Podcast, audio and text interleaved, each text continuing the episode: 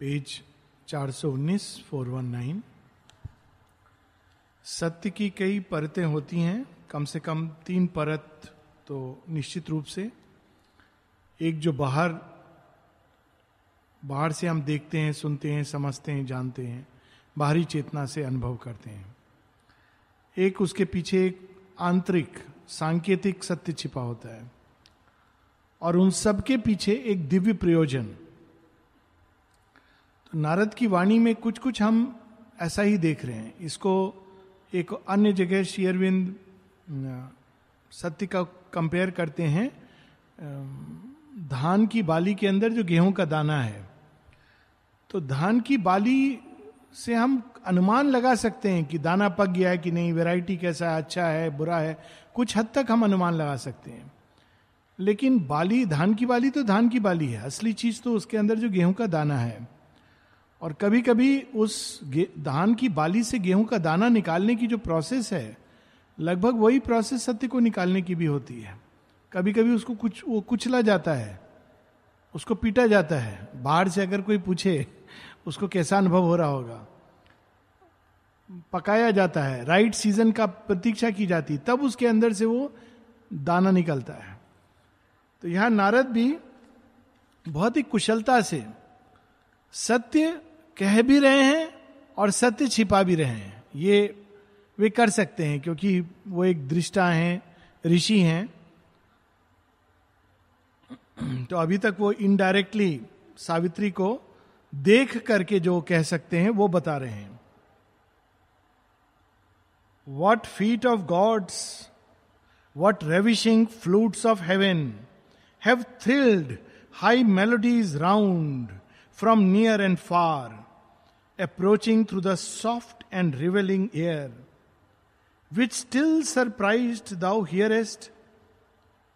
They have fed thy silence on some red, strange ecstasied fruit, and thou hast trod the dim moon peaks of bliss.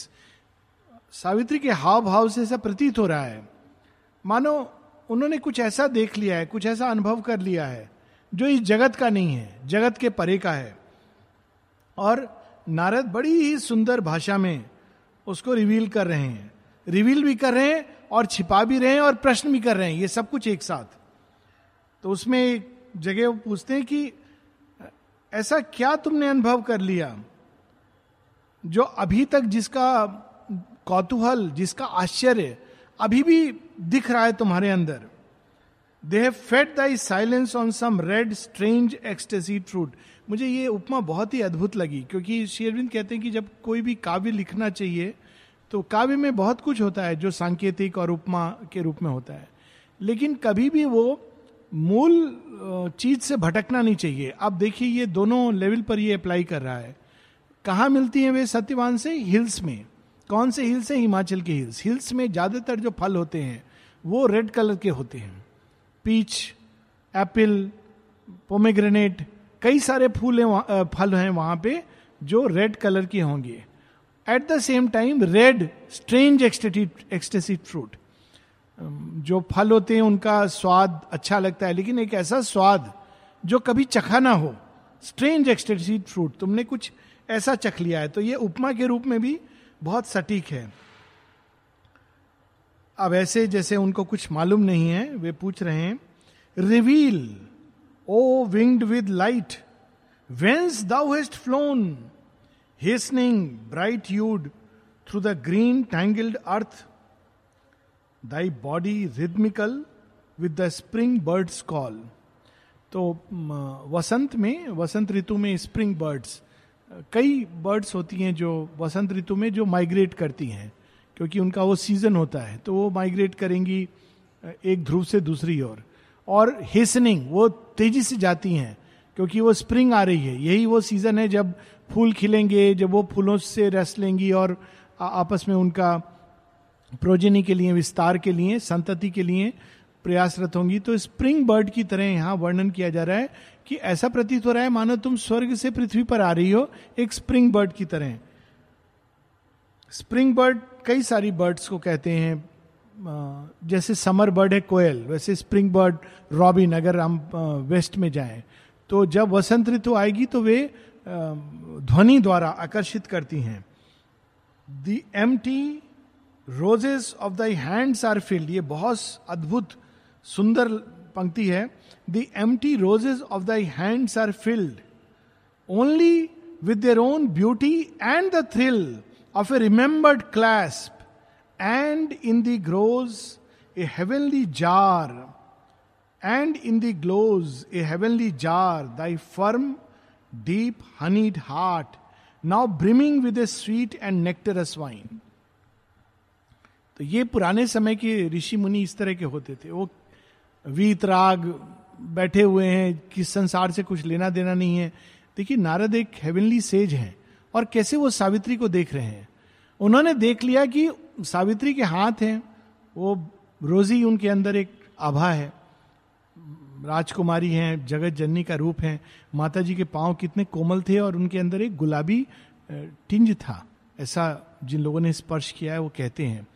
तो अब वो वर्णन कर रहे हैं कि तुम्हारे हाथों को देखकर लगता है. लोग हाथ के देख कर रेखाएं देखते हैं और डॉक्टर लोग उसमें जॉन्डिस देखते हैं, लेकिन ऋषि क्या देख रहे कह रहे हैं तुम्हारी हाथ को देख करके ऐसा लगता है कि हाथों में गुलाब की आभा तो तुम्हारी अपनी है, लेकिन उनके अंदर एक प्रकंपन है, थ्रिल, जो खुशी से हो रहा है. खुशी मानो उन हाथों ने किसी को स्पर्श किया है. अब look at the beauty of this passage कि तुम्हारे हाथों को मैं देख रहा हूं, उसमें आभा तो तुम्हारे ही हाथों की प्रतीत हो रही है, गुलाबी रंग, लेकिन साथ ही उसके अंदर जो प्रकंपन है ऐसा प्रतीत हो रहा है कि वो अभी भी किसी के स्पर्श से आनंदित हो रहे हैं, प्रफुल्लित हो रहे हैं. A heavenly jar thy firm deep honeyed heart. साथ ही मैं ये भी देख रहा हूं कि तुम्हारा जो हृदय है, जो एक हेवनली जार की तरह एक स्वर्ग का एक पात्र है, उसके अंदर तो मधुरता भरी है, लेकिन इतनी मधुरता भर गई है, इतना आनंद भर गया है कि वो ओवरफ्लो कर रहा है. तो निश्चित रूप से कोई बात है. और वो कह रहे रिवील, सावित्री से कह रहे तुम बताओ, लेकिन वो साथ ही साथ रिवील भी करते जा रहे हैं. Thou hast not spoken with the kings of pain.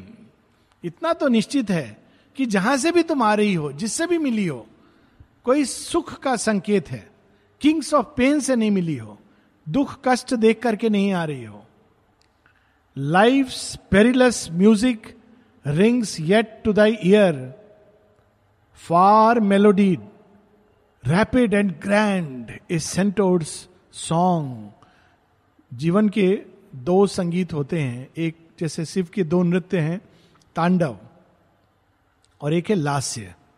तो जब वो नवीन सृष्टि करते हैं तो लास्य, और जब वो विनाश करते हैं तो तांडव.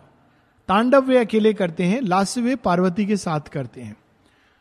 तो नारद कह रहे हैं कि लाइफ का जो पेरिलस म्यूजिक है, जो तांडव का संगीत है, विनाश का संगीत है, वो ऐसा लगता है कि कहीं दूर बज रहा है. आप देखिए इसमें हिंट है, Thou hast not met the kings of pain. एक और ये कह रहे हैं, ये श्री अरविंद ने अद्भुत, I mean this is supreme poetry. एक और कह रहे हैं कि इतना निश्चित है कि तुम दुख के देवताओं से नहीं मिली हो, साथ ही कह रहे हैं कि life's perilous music rings yet to thy ear far melodied. कहीं सुदूर पीछे, क्योंकि एक पेन है जो पीछे है, छिपा हुआ है.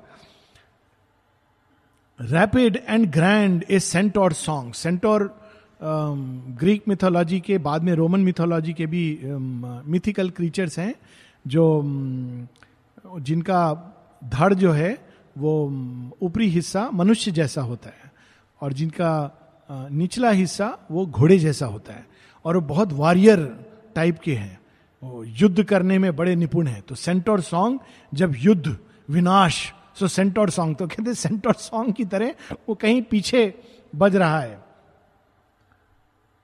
और soft as water plashing mid the hills, और mighty as a great chant of many winds, moon bright thou livest in thy inner bliss. Soft, क्या उपमा है, soft as water plashing mid the hills. जल मान लो पहाड़ों पर जब छिड़का जाए या ऊपर से गिरे, सॉफ्ट एज वाटर, माने ये सॉफ्ट वाटर को भी कह सकते हैं. Soft as water plashing on hills क्यों? ये कंट्रास्ट से उसकी सॉफ्टनेस और अधिक श्री अरविंद प्रकट कर रहे हैं. कई बार किसी भी क्वालिटी को बाहर लाने के लिए ये भगवान भी ये टेक्निक यूज करते हैं, और नेचुरली भगवान ने लिखी है तो इसमें वही कभी कभी किसी क्वालिटी को बाहर लाने के लिए उसका बिल्कुल ऑपोजिट सामने लाया जाता है. देखिए राम के जीवन में अगर केवल सीता होती, सब एक अच्छी कहानी होती, रावण नहीं आते, तो राम का पौरुष तो बाहर नहीं आता. उस क्वालिटी को बाहर लाने के लिए राम का बिल्कुल अपोजिट प्रतिद्वंदी के रूप में उनके सामने आता है. ये जीवन का एक सत्य है. तो soft as water plashing upon the hills, एक दूसरी उपमा भी दे रहे हैं. और mighty as a great chant of many winds. अब winds mighty, of course winds are mighty, लेकिन वर्ड यूज कर रहे हैं चैंट, नॉट स्टॉर्म. तो दोनों जगह हम देखते हैं कि श्री अरविंद किस तरह से विरोधात्मक भावों को मिलाते हैं. ये एक बहुत ही कुशल व्यक्ति कर सकता है. जैसे कहते हैं चीनी और नमक को मिलाना, कई रेसिपीज होती हैं जिसमें चीनी और नमक को मिलाया जाता है, बहुत कठिन होता है, क्योंकि अगर आपने किसी भी चीज का अनुपात ज्यादा हो गया तो वो चीज बिगड़ जाएगी. It has to be just perfect. तो उसी प्रकार से वो mighty winds chant, soft water splashing upon the hills. Moon bright thou livest in the inner bliss. अभी भी पता चल रहा है कि प्रतीत हो रहा है कि आप एक आंतरिक आनंद में श्वास ले रही हैं. Thou comest like a silver deer through groves of coral flowers and buds of glowing dreams, और फ्लूएस्ट fleest like a wind goddess through leaves, और roamest O ruby eyed and snow wing dove flitting through thickets of thy pure desires in the unwounded beauty of thy soul. कितनी सारी उपमाएं दे दी. Silvery dear, चांदी की तरह चमकता हुआ हिरण, श्वेत हिरण, वो भी कहां से, जो एक घने जंगल से अचानक निकलकर सामने आया. तो कैसा सरप्राइज होगा व्यक्ति. जा रहा है, मान लीजिए ये अपने पार्क में घूम रहा है, ये तो जंगल भी नहीं है, मान लेक में हम लोग घूम रहे हैं, अचानक कोई एक स्वर्णमृग दिखाई दे जाए तो कितना आनंद आएगा. आहा, स्वर्णमृग, यहाँ पे रामायण में सुना था स्वर्णमृग होता है. तो उस प्रकार का एक भाव यहां पर सावित्री को देखकर प्रतीत हो रहा है. एक शब्द यूज कर रहे हैं श्री अरविंद, अब देखिए, रूबी आईड स्नोविंग डव, एक जो कपोत पक्षी, स्नोविंग, सब यहां प्योरिटी के सिंबल हैं. रूबी आईड, साथ में एक चीज कह रहे हैं, प्योर डिजायर. डिजायर भी प्योर हो सकती है. ये श्री अरविंद सावित्री में एक जगह बताएंगे. और जगह एक आएगा canto the paradise of the life gods, वहां वो बताएंगे डिजायर भी प्योर हो सकती है जब उसके अंदर किसी प्रकार का आंतरिक द्वंद्व नहीं है. श्री कृष्ण एक शब्द यूज करते हैं, धर्म सम्मत काम मैं हूं, that which is in conformity with the dharma. अगर आपके अंदर पाप भाव है, कंफ्लिक्ट है, तो उसमें प्योरिटी नहीं है, कहीं कुछ प्रॉब्लम है. और अगर वो भाव नहीं है, जैसे पशुओं में वो भाव नहीं होता है, या देवताओं में, तो ये एक प्योर डिजायर डिजायर है उनके अंदर, लेकिन कैसी डिजायर है जो प्योर है. अभी उसके अंदर कोई कोई चीज उसको करप्ट नहीं कर रही है. In the unwanted beauty of thy soul these things are only images to thy earth, but truest truth of that which in thee sleeps, for such is thy spirit a sister of the gods. तो कहते हैं ये तो केवल एक संकेत है, जो आपका रियल सत्य है वो तो आपके अंदर ही छिपा है. मैं जानता हूं हे सावित्री की आप देवियों की ही समकक्ष हो. Thy earthly body lovely to the eyes, and thou art kin in joy to heaven's sons. यहां फिर से हम देखेंगे कि पुराने समय जो ऋषि थे और जो भारत का पुराना योग था, उसमें बाहर और अंदर दोनों को ही इम्पॉर्टेंट माना जाता था।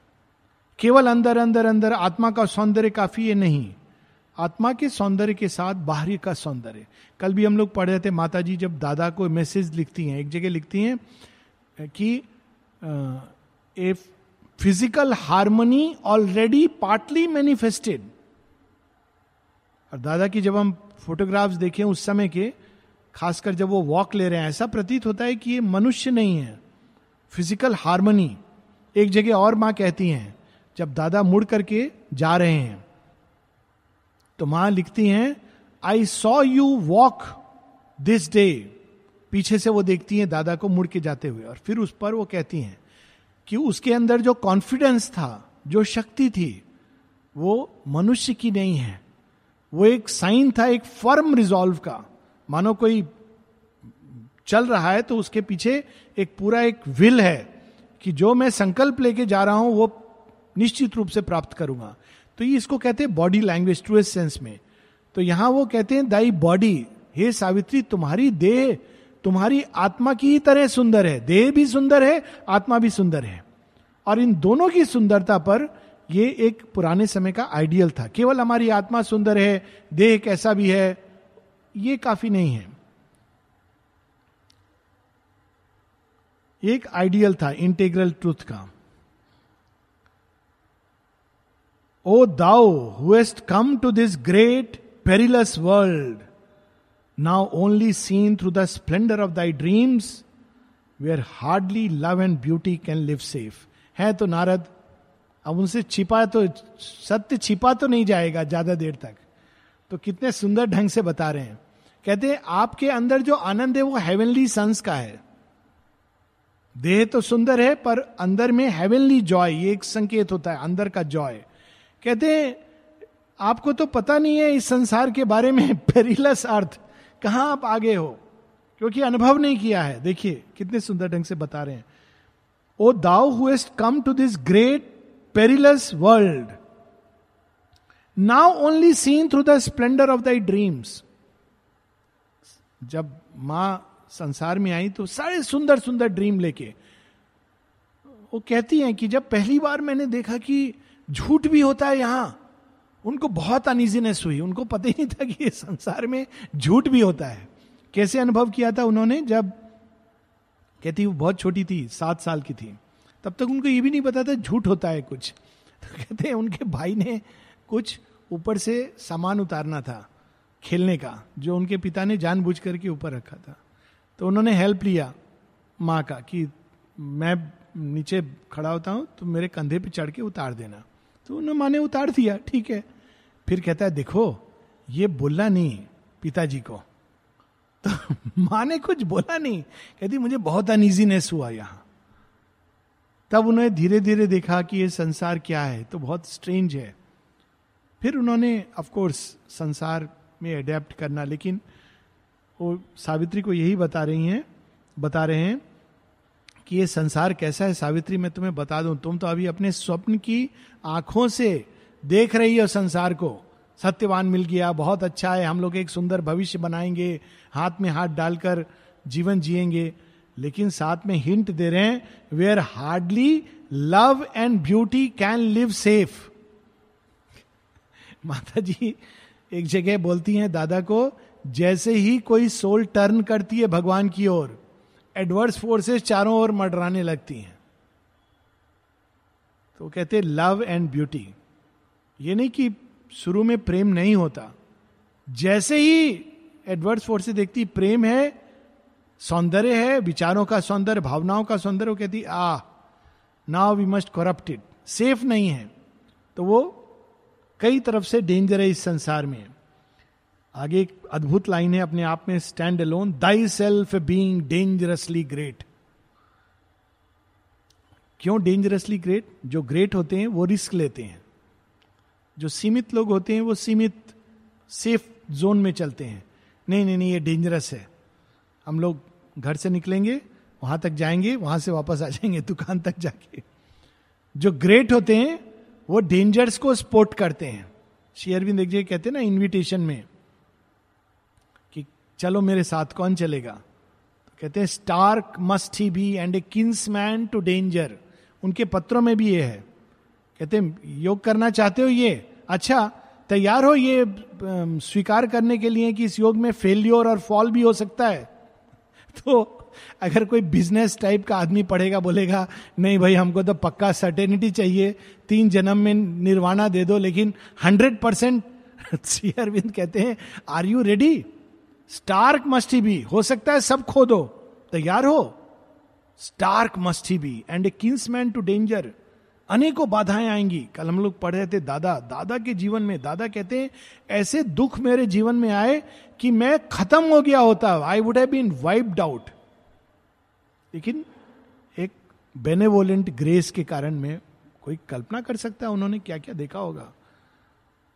कुछ हम लोग जानते हैं परिवार एकदम इतनी कठिन अवस्था से, परिवार का एक सदस्य दूसरे को देखता नहीं आंख से, कहीं अल्कोहल की प्रॉब्लम, कहीं कुछ और प्रॉब्लम, अनेकों प्रकार की चीजें.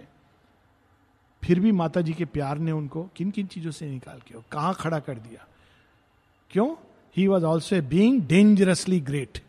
जो ग्रेट होते हैं ग्रेट संकल्प, डेंजरसली ग्रेट. जड़ तत्व को मैं योग द्वारा, ये कैसा अभिप्सा है, thy self a being dangerously great. तो सावित्री को कॉशियस कर रहे हैं. जो सेफ व्यक्ति होता वो क्या कहता, क्यों जाऊं मैं इतनी दूर, वो जंगल में राज्य भी नहीं है, पैसा कौड़ी नहीं है, ये कौन आदमी है, इससे मैं क्यों विवाह करूं. ठीक है, अच्छा लग रहा है, प्रेम हुआ है, लेकिन हृदय को के ऊपर से नहीं जाना चाहिए. किसको चुनना चाहिए, जो हो थोड़ा रिच हो, देखभाल कर सके, ये सब हो. तो वो होता है स्मॉल कॉन्शियसनेस. और जो ग्रेट होता है वो कहता है बहुत अच्छा है, यही तो एक ग्रेटनेस आती है उसमें, डेंजरसली ग्रेट. तो यहां पर thy self being dangerously great. A soul alone in a golden house of thought. कोई तुम्हारा संगी साथी नहीं है, तुम स्वप्न जो देख रही हो अकेली हो. हिंट दे दिया है, सत्यवान भी तुम्हारा साथ नहीं दे पाएगा इस स्वप्न को चरितार्थ करने में. Has lived walled in by the safety of thy dreams on heights of happiness leaving doom asleep. कहते हैं कि अब तक तो तुमने जीवन ऐसा जिया है, अपने ही एक ड्रीम स्वप्न जगत में आइडियल्स के बीच में. मैं देख रहा हूं सावित्री कि तुमको मालूम नहीं है पीड़ा कष्ट दुख शोक क्या होता है, डूम के बारे में मालूम नहीं है. अब वो उनके मुख से निकलने वाला है लेकिन वो कह नहीं रहे हैं. ये एक ब्यूटी होती है ग्रेटनेस की, मतलब वो ऋषि वो जान के भी कह नहीं रहे हैं. माता जी कैसे, कितना कठिन होता होगा जो त्रिकालदर्शी होते हैं, उनको पता है ये होने वाला है, फिर भी उनको छिपा के रखना है क्योंकि वो सृष्टि का क्रम है. और फिर ये भी देखना है कि लोग मिसअंडरस्टैंड करेंगे. एक यंग बच्चा डूब जाता है तो माता पिता रोते हुए आते हैं. माँ कहती है हाँ मुझे मालूम है, उसकी सोल ने ये डिसाइड कर लिया था. अब ये चीज वो कहती मैंने देखा, वो तीन बींग्स को डिस्क्राइब किया कि वो आए थे उसको लेने, उसकी सोल ने कहा हाँ तो मैं कुछ नहीं कर सकती थी. तो फिर उन्होंने कहा कैसे तीन बींग्स आए थे, तो माँ ने डिस्क्राइब किया उन तीनों को. कहा ओ ये तो हमारे धर्म में ये बींग्स को डिस्क्राइब किया गया है, जैन धर्म में. माँ ने एक्चुअली देखा वो पूरा दृश्य. कहा मैं उनको रो उसको रोक सकती थी लेकिन उसकी आत्मा जाना चाहती थी, इसी अनुभव के लिए आई थी. अब देख करके भी वो इंटरवीन नहीं कर सकती है. एक अन्य स्टोरी है जहां पर उन्होंने देखा किसी की मृत्यु के बारे में. तो उसकी जो बेटी थी बहुत अटैच थी अपनी माँ से, माँ की मृत्यु के बारे में. तो माँ ने अचानक उसकी बेटी को कहा तुम रोज मेरे पास आया करो, और एक फूल देती थी डिटैचमेंट करके कुछ, डिटैचमेंट डिवाइन लव, ऐसे दो तीन फूल. तो उसको लगा पता नहीं माँ क्यों मुझे दे रही है फूल अचानक, पर ठीक है. एक महीने रोज आती रही, एक महीने बाद अचानक उनकी मदर की डेथ हुई. तब उसने रियलाइज किया अरे माँ मुझे तैयार कर रही थी. जान के भी उनको चुप रहना पड़ता है. तो नारद देख रहे हैं पर इंटरवीन नहीं कर पा रहे हैं, करना चाहते हैं. On heights of happiness living doom asleep, who hunts unseen the unconscious lives of man. कहां से, किस द्वार से आती आता है डूम. चार असुर हैं, उसमें एक है अनकॉन्शियसनेस. हमको लगता है कि ये सब बाहर में ठीक है, लेकिन अंदर में एक अनकॉन्शियस चीज पल रही होती है. ऐसा होता है. प्रेम में डूम कहां से आता है? डिजायर के रास्ते से. और अगर किसी नए प्रेमी से पूछोगे, बोले नहीं नहीं हमारा प्यार तो सच्चा प्यार है, लेकिन उसके पीछे कामनाएं छिपी हैं और डूम ने देख लिया ये अनकॉन्शियस है, इसी द्वार से मैं आऊंगा. Unconscious lives. थोड़े समय बाद उस रंग उतरने लगता है, डिजायर सामने आती हैं. डिजायर सामने आती हैं तो क्रोध आता है, दुख आता है, संताप होता है, फिर उसके बाद घृणा होती है. वही जो प्रिय था वो बिल्कुल उसका विपरीत हो जाता है. डूम कहां से वो डूम आया? Unconsciousness. So doom comes through unconsciousness. If thy heart could live locked in the ideals cold as high as happy might thy walking be as happy as as high as happy might thy waking be. यदि तुम सदैव अपने हृदय को उस ideal अवस्था में रख सको, हिंट है, तो शायद तुम्हारा जीवन वैसा ही प्रसन्न रहेगा. क्यों? उसमें प्रेम रहेगा, अनपेक्षित. सत्यवान है या नहीं है, तुम्हारा प्रेम वैसा ही बना रहेगा, क्योंकि वो अनपेक्षित प्रेम है. तो साथ में गए if thy heart could live in the ideals here. और लास्ट में क्लोजिंग लाइंस फिर भी कही देते हैं, if for all time doom could be left to sleep. दो कंडीशन है जीवन में डूम नहीं आने की, या तीन कंडीशन. एक तो कुछ भी हमारे अंदर अचेत ना रहे, अनकॉन्शियस ना रहे, हम सचेत हों हर चीज के पीछे क्या है क्यों है, तो हम उस पर काम कर सकते हैं समय रहते. दूसरा, सदैव व्यक्ति अपने उच्चतम अवस्था में रहने का प्रयास करे इन द आइडियल सेयर. तो जब चैलेंज आए, कठिनाई आए, विपरीत परिस्थितियां आए, तो वो आइडियल से अपने एक्ट करे, ना कि वो कॉमन रिएक्शन से. कॉमन रिएक्शन क्या होता है? प्रतिक्रिया होती है. प्रतिक्रिया, अरे तुम तो बहुत खराब हो, ये प्रतिक्रिया है. प्रेम होता है तो प्रेम होता है, फिर उसके बाद खराब अच्छा नहीं होता है. तो वो आइडियल शेयर. और तीसरा कंडीशन तो इम्पॉसिबल है कि डूम ही डिसाइड करे कि मैं नहीं आऊंगा इस जीवन में. Could be left for all time to sleep. जब किसी ने पूछा था सहदेव से कि ये महाभारत का विनाश रुक सकता है, उन्होंने भी कहा था तीन कंडीशन है. भीम को मार डालो, द्रौपदी को कैश केश काट कर बॉब कट बना दो, और तीसरा कृष्ण जी को बांध दो. फिर कहते भीम को तो मार सकते हो, छह लोग थे जो भीम को मार सकते थे, उसमें दो तो मर गए थे, जरासंध और कीचक, पर कर्ण, भीष्म, ये सब भीम को मार सकते थे. तो भीम को मारा जा सकता है. द्रौपदी को तो समझा बुझा के केश काट दोगे, लेकिन कृष्ण को कैसे बांधोगे? वो तो विनाश वही लेके खड़े हुए हैं. He has become time the destroyer. तो कृष्ण कहते हैं मुझे भी बांध सकते हो, लेकिन वो रस्सी है नहीं किसी के पास. दुर्योधन तो मूर्ख जैसा बांध रहा था, बल से, छल से. मुझे तो केवल प्रेम से बांध सकते हो, अनन्य प्रेम से. तो अगर वो है तो मैं बन जाऊंगा, लेकिन वो तो ना धृतराष्ट्र के पास है, ना गांधारी के पुत्रों के पास है, तो युद्ध होगा. तो these were the three conditions. अब यहां नारद रुकते हैं. अब श्री अरविंद उनकी वाणी को समराइज कर रहे हैं. He spoke but held his knowledge back from words. कैसे? वो छिपा करके, क्योंकि वो एक सृष्टि क्रम में कई चीजें होनी है, वो आवश्यक है. जब श्री अरविंद के कभी कभी दो बजे तीन बजे बैठ करके ऑटोमेटिक राइटिंग के सेशन होते थे रात को, तो यंग बच्चे, वो अमृता क्या उन्नीस बीस साल की उम्र होगी, वो भी आ जाते थे. तो एक दिन उनको एक, फिर सुबह कभी कभी जल्दी सेशन हो गया, चार बजे घूमने चले गए, तो बीच पर एक लड़की से उनको प्रेम हो गया.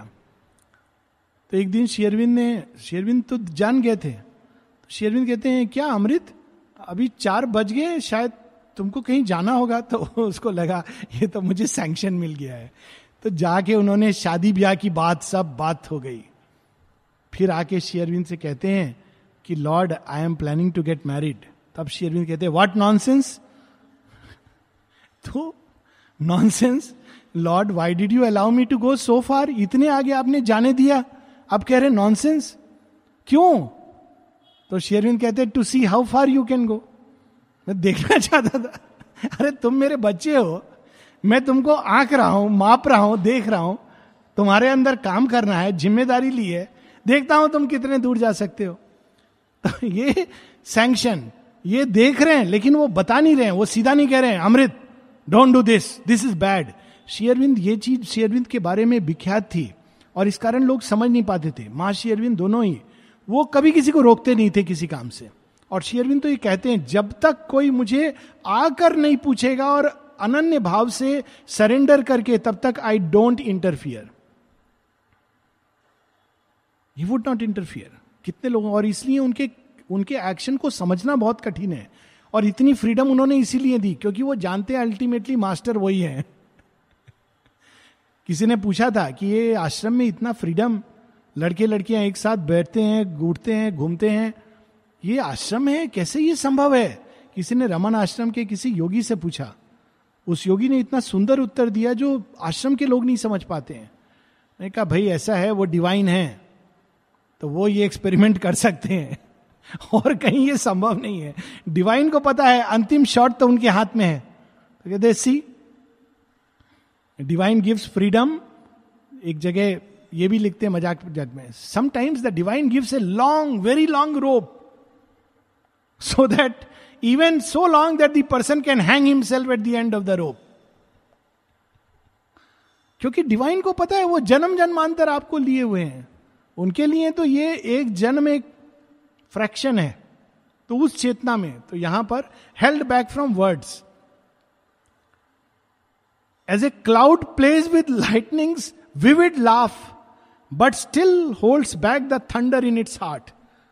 जैसे बादल हैं उमड़ घुमड़ के आगे और बिजली चमक रही है, आप देखते हैं कहते हैं शायद वर्षा होगी, फिर कोई कहता है पता नहीं, हो भी सकती नहीं भी हो सकती, लेकिन जब अचानक गरजते हैं अरे रे चलो घर जल्दी चलो अभी तो पक्का वर्षा होगी। Holds back the thunder, thunder क्या है? This day returning Satyavan must die, वो बाद में बताएंगे कि सत्यवान, ये तो सावित्री चुन के आई हो, मृत्यु होने वाली है एक साल के बाद, ये नहीं बता रहे हैं। थंडर इन हिज हार्ट, थोड़ा बहुत lightning flashes, plays with clouds. Only he let bright images escape, his speech like glimmering music veiled his thoughts. Glimmering music, आप देखें कभी कभी म्यूजिक ऐसा होता है कि उस शब्द को ढक देता है, वेल्ड हिज थॉट्स। तो ऐसी उनकी वाणी, as a wind flatters the bright summer air, pitiful to mortals, only to them it spoke of living beauty and of present bliss. He hid in his all-knowing mind the rest. Wind in the summer. ये कल ही अनुभव हो रहा था, ऊपर जा करके कल एक अच्छी हवा आ रही थी। कौन सी हवा होती है इसको, ये यहाँ पे नहीं, इस समय की नहीं, पर अगर आप ईस्टर्न साइड में जाएं तो एक हवा चलती है समर आने के पहले और बहुत अच्छी होती है, उसको कहते हैं पुरवाई। अगर आप रात को बाहर सोएंगे तो सुबह पुरवाई चलती है और आपको बहुत अच्छा लगता है, लेकिन उसके ठीक बाद में घोर गर्मी आने वाली है, तब लू चलेगी। पुरवाई इसका संकेत नहीं है कि मौसम अच्छा हो जाएगा, पर आपको बड़ा अच्छा लगता है, हल्की हल्की गर्मी है, पुरवाई चल रही है। लेकिन अभी नेक्स्ट फ्यू डेज के बाद पुरवाई मतलब संकेत है कि आपको अब भीषण गर्मी। तो कुछ ऐसा ही नारद ने अच्छी अच्छी बातें कही, लेकिन जो असल बात है उसको उन्होंने रोक लिया। To those who हार्कन to his celestial voice the veil heavens pity throws on future pain, the immortals sanction seemed of endless joy. अब जो राज दरबार में बैठे थे सब लोगों ने कहा हाँ नारद तो इतनी अच्छी अच्छी बात कर रहे हैं, सावित्री को देखकर बहुत शुभ है, जो भी हुआ है शुभ हुआ है, आनंद में हुआ है, क्योंकि सब तो उन्होंने अच्छी अच्छी बात बोली, नहीं तो कुछ ऐसा बोला नहीं। एक व्यक्ति गए माता जी के पास, बड़ी अपनी कहानी बता रहे थे, दुख भरी दास्तान, पहले बार मेरे को बता रहे थे। मैं एक प्रश्न करना चाहता हूँ, क्या प्रश्न? उनकी वाइफ को बहुत प्रॉब्लम्स, माने कभी कोई डिप्रेशन, कोई कुछ बिना कारण के, बहुत दुखी, और उनका जीवन पत्नी के कारण, गलत है ये कहना, अपने कारण, लेकिन वो बाहर से ब्लेम करते थे क्योंकि कोई किसी के कारण दुखी नहीं होता, पर वो उनको लगता था कि इसके कारण मेरा जीवन दुभर हो गया है. फिर वो कहते हैं, तो मैंने कहा ठीक है, तो प्रश्न क्या है? वो कहते हैं, देखो मैं तो विवाह नहीं करना चाहता था, मैंने माताजी को कहा कि मैं ब्रह्मचारी रहना चाहता हूँ रामकृष्ण आश्रम की तरह. माताजी ने मुझे जबरदस्ती इसके साथ विवाह करवाया, लेटर के पीछे लिखा ब्लेसिंग्स, साथ में मुझे कहा इसका ध्यान ऐसे रखना जैसे राजकुमारियों का रखा जाता है. तो मैंने पूछा, रखा आपने ध्यान राजकुमारी जैसा? बोला कहाँ रखूं, वो तो इतना मुश्किल. मैंने बोला मैंने कहा था राजकुमारी जैसे, ये आपका योग था. ना ना ना, क्या वो तो दिन रात उसका क्रोध, डिप्रेशन. मैंने बोला राजकुमारियों का तो ऐसे ही होता है, राजकुमारी तो फिर राजकुमारी होती है. राजकुमारी जब माने बोला है, बोलते नहीं ब्लेसिंग्स लिखा, उसके बाद मेरा जीवन ऐसा हुआ. मैंने कहा यही तो आप नहीं समझे माँ की लीला. आप तो चाहते थे ब्रह्मचारी रहूं, उसमें तो आपकी साधना होती नहीं, अहंकार बढ़ता जाता, मैं ब्रह्मचारी हूं. बहुत से लोग हैं जो विवाह नहीं करते हैं, वो सोचते अरे हम बहुत बड़े साधक हैं, पर भगवान तो आपको एकदम असली साधना कराना चाहता है, रियल साधना, रियल टाइम और प्लेस में. तो उन्होंने कहा नहीं नहीं ऐसे नहीं होगा, तुम विवाह करो और साथ में condition, treat her like a princess. केवल विवाह करो नहीं, माने उसको तुम, एक व्यक्ति को सच्चा प्यार कर सको तभी तुम प्रिंसेस की तरह ट्रीट करोगे. तो उनको लगा हाँ ये तो मैं सोचा नहीं था, मैं तो डिप्रेशन में खुद चला गया. मैंने बोला देखिए आप, चॉइस है, माताजी ने तब कहा था, अभी भी करेक्ट हो सकता है, लेकिन इट्स टू लेट. पच्चीस तीस साल के बाद कहाँ आदमी कर पाता है. So heaven's sanction seemed. माता जी कई बार, my blessings are very dangerous, अभी भी लोग करते हैं. माता जी के पास हमने चिट्ठी लिख दी है, माता जी की blessings आ गई है विवाह. उसके बाद में दो साल बाद जब झगड़ा शुरू होता है, अरे हमने माता जी से blessings मांगी थी. Naturally जो चीज होने वाली थी पंद्रह साल बाद, माने उसको और जल्दी कर दिया. एक अनुभव से नारद क्या करते, कैटलाइज करते ना, जो घटना बीस साल बाद घटित होनी थी, नारद उसको कंप्रेस कर देते टाइम को, वो एक साल में घटित हो जाती है. तो जो चीज घटित होनी थी बीस साल बाद, तब दिल टूटता, दुखी होते, तब आप कहते ओहो कितना दुख. तो भगवान ने ब्लेसिंग्स लिखा, आपको इससे गुजरना है, तो एक साल में गुजर गए. साथ में उन्होंने कृपा दी कि आप इससे गुजर सको. ब्लेसिंग्स का ईयर तो उन्होंने नहीं लिखा कि एवरीथिंग विल बी हैप्पी, ऐसा तो नहीं लिखा. बोले नहीं ऐसा तो नहीं लिखा, तो फिर भगवान को क्यों ब्लेम करना. तो यहां sanction seemed of immortal joy, ऐसा मनुष्य को प्रतीत होता है कि ब्लेसिंग दे दिया तो माने सब मेरे जीवन में अच्छा होगा. माँ ने कहा ब्लेसिंग्स होती हैं to take you through the shortest path to your goal. Blessings का अर्थ यह होता है. ब्लेसिंग्स कोई साधारण वर्ड नहीं है. माता जी की ब्लेसिंग्स मांगने के लिए बहुत कलेजा चाहिए, और जब मांग लो तो जान लो ब्लेसिंग्स मतलब अब जो पूर्व निर्धारित सत्य है, भगवान की दृष्टि में जो संकल्प है वही सिद्ध होगा. माँ कभी फॉल्सूट के लिए ब्लेसिंग नहीं देंगी कि अच्छा मैंने ब्लेस कर दिया है तुमको बहुत सक्सेस मिले. हाँ नियति में सक्सेस है तो मिलेगी ब्लेस करने से वो, लेकिन वो नियति चक्र में फॉल्सूट को इंट्रोड्यूस नहीं करेंगी कि आप चोरी करते रहो, झूठ बोलते रहो, सक्सेस मिलेगी क्योंकि मैंने ब्लेस कर दिया है. That is not blessings. Blessings are the power of truth putting a sanction. Truth था जो मैनिफेस्ट हो रहा था, ब्लेसिंग्स माने उसको सैंक्शन दे दिया. ब्लेसिंग्स से हाथ डाल के देते ना, ऊपर से ट्रूथ को ला करके आपके ऊपर इम्प्रिंट कर दिया, अब वही होगा जो सत्य है. तो यहां पर ये क्लोजिंग लाइन्स है नारद के उसके, कि लोगों को ऐसा लगा, साधारण वहां पे जो लोग दरबार में बैठे थे, the immortal sanction seemed of endless joy. But Ashwapati answer to the seer. Ashwapati लेकिन ऋषि हैं, वो ताड़ गए हैं, कुछ बात है. His listening mind had marked the dubious close.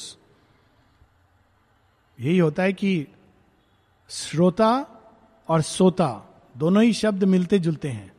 श्रोता होता है जो सच में सुनता है हृदय से, जिसको कठोपनिषद में यम ने कहा है जब नचिकेता जैसा श्रोता हो तो आनंद होता है.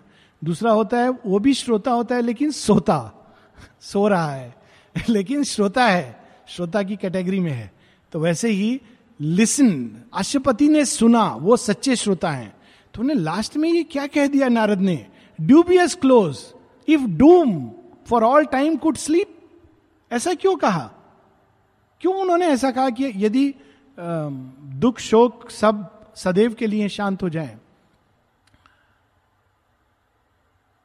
An ominous shadow felt behind the words but calm like one who ever sits facing fate.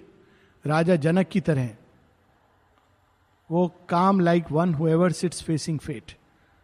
वो देख गए कुछ है, सब सही नहीं है, कुछ दुख की छाया उन्होंने महसूस अनुभव कर ली है, लेकिन फिर भी वो काम है, उद्विग्न नहीं हो रहे. अरे नारद क्या था तुमने, वो कुछ कहने वाले थे ना, वो जल्दी बोलो, ऐसा नहीं कर रहे हैं. Who sits facing fate here mid the dangerous contours of earth life he answered covert thought with guarded speech. Covert thought, Narad ने जो कहा उसके पीछे जो छिपा हुआ है उसको अश्वपति उत्तर दे रहे गार्डेड स्पीच से. क्यों? क्योंकि वहां पर रानी बैठी हुई हैं और भी लोग हैं. कहीं इन दोनों ने बात बात में सत्य को प्रकट कर दिया तो तो कोहराम मच जाएगा. तो उनकी भी स्पीच गार्डेड है. कुछ लाइन फिर हम लोग रुकेंगे. Next week we will have the last session for Savitri. Tuesday classes are over, लेकिन सावित्री का last session will be next week, next Wednesday. O deathless sage who knowest all things here, if I could read by the ray of my own wish through the carved shield of symbol images which thou hast thrown before thy heavenly mind. तो वो कहते हैं कि यदि मैं, मेरी कुछ wish है, मेरी कुछ अपेक्षाएं हैं, आकांक्षाएं हैं, और आपके मन में जो छिपा है उसको मैं अपने मन के प्रकाश से, अपनी आकांक्षाओं के माध्यम से दोनों को मिक्स करके यदि मैं देख सकूं, तो मैं क्या देख रहा हूं. I might see the steps of a young god like life happily beginning luminous eyed on earth between the unknowable and the unseen born on the borders of two wonder worlds. प्रारंभ अच्छा है, ये मैं देख रहा हूं.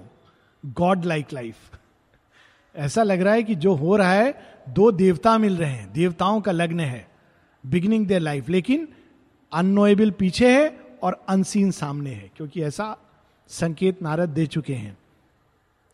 It flames out symbols of the infinite and lives in a great light of inner suns for it has read and broken the wizard seals it has drunk of the immortals' wells of joy. It has looked across the jewel bars of heaven. It has entered the aspiring secrecy. It sees beyond terrestrial common things and communes with the powers that build the worlds. तो कहते हैं कि नारद, हे देवऋषि, मैंने देख लिया है कि आपने वो सब भांप लिया है जो एक इमॉर्टल ही देख सकता है. एक पंक्ति में सारे स्क्रीन के पीछे जो प्ले ऑफ फोर्सेस, ये सब आपने ताड़ लिया है. Till through the shining gates and mystic streets of the city of lapis lazuli and pearl proud deed step forth a rank and march of gods. कितनी अद्भुत बात कह गए. इस पर हम लोग लास्ट तीन लाइंस पर नेक्स्ट टाइम वो करेंगे. वो नारद ने ड्यूबियस क्लोज किया है, वो एक कदम पीछे ले जाते हैं, क्योंकि वो तो खुद ही बहुत बड़े ऋषि हैं. वो कहते हैं अनसीन ये सब मैंने देख लिया है, आपने वह भी देख लिया है जो उसके पीछे है. अंत में क्या होगा? City of lapis lazuli, Dwarka, अगर हम मॉडर्न सेंस में कहें. द्वारका नहीं थी लैपिस लेजुली. लैपिस लेजुली एक एंशिएंट मिथिकल सिटी है जहां अनेक अनेक वैभव. तो उस सिटी अंत में है. Steps of gods, strong deeds, कुछ ऐसा घटित होने वाला है जो केवल देवता ही कर सकते हैं. अब वो भी वही बात कह रहे हैं, मृत्यु से कौन रेसिल करेगा? देवता. तो कहते हैं प्रारंभ भी देवताओं की तरह है, सामने अनसीन है, और अंत में proud deeds step forth rank and march of gods. ऐसे कर्म होंगे जो कुछ सावित्री करके आई है उसके अंत में एक ऐसा कर्म होगा जो सदा सदा के लिए उसके लिए गौरव का विषय होगा. अब वो भी सत्य कह रहे हैं, नारद ने भी सत्य कहा है, लेकिन क्वीन और बाकी सब की ये क्या कह रहे हैं दोनों. अब इस अश्वपति का खत्म नहीं हुआ है, वो भी आगे और कहेंगे और वो हम कंप्लीट करके हम लोग next week we will finish it and then stop.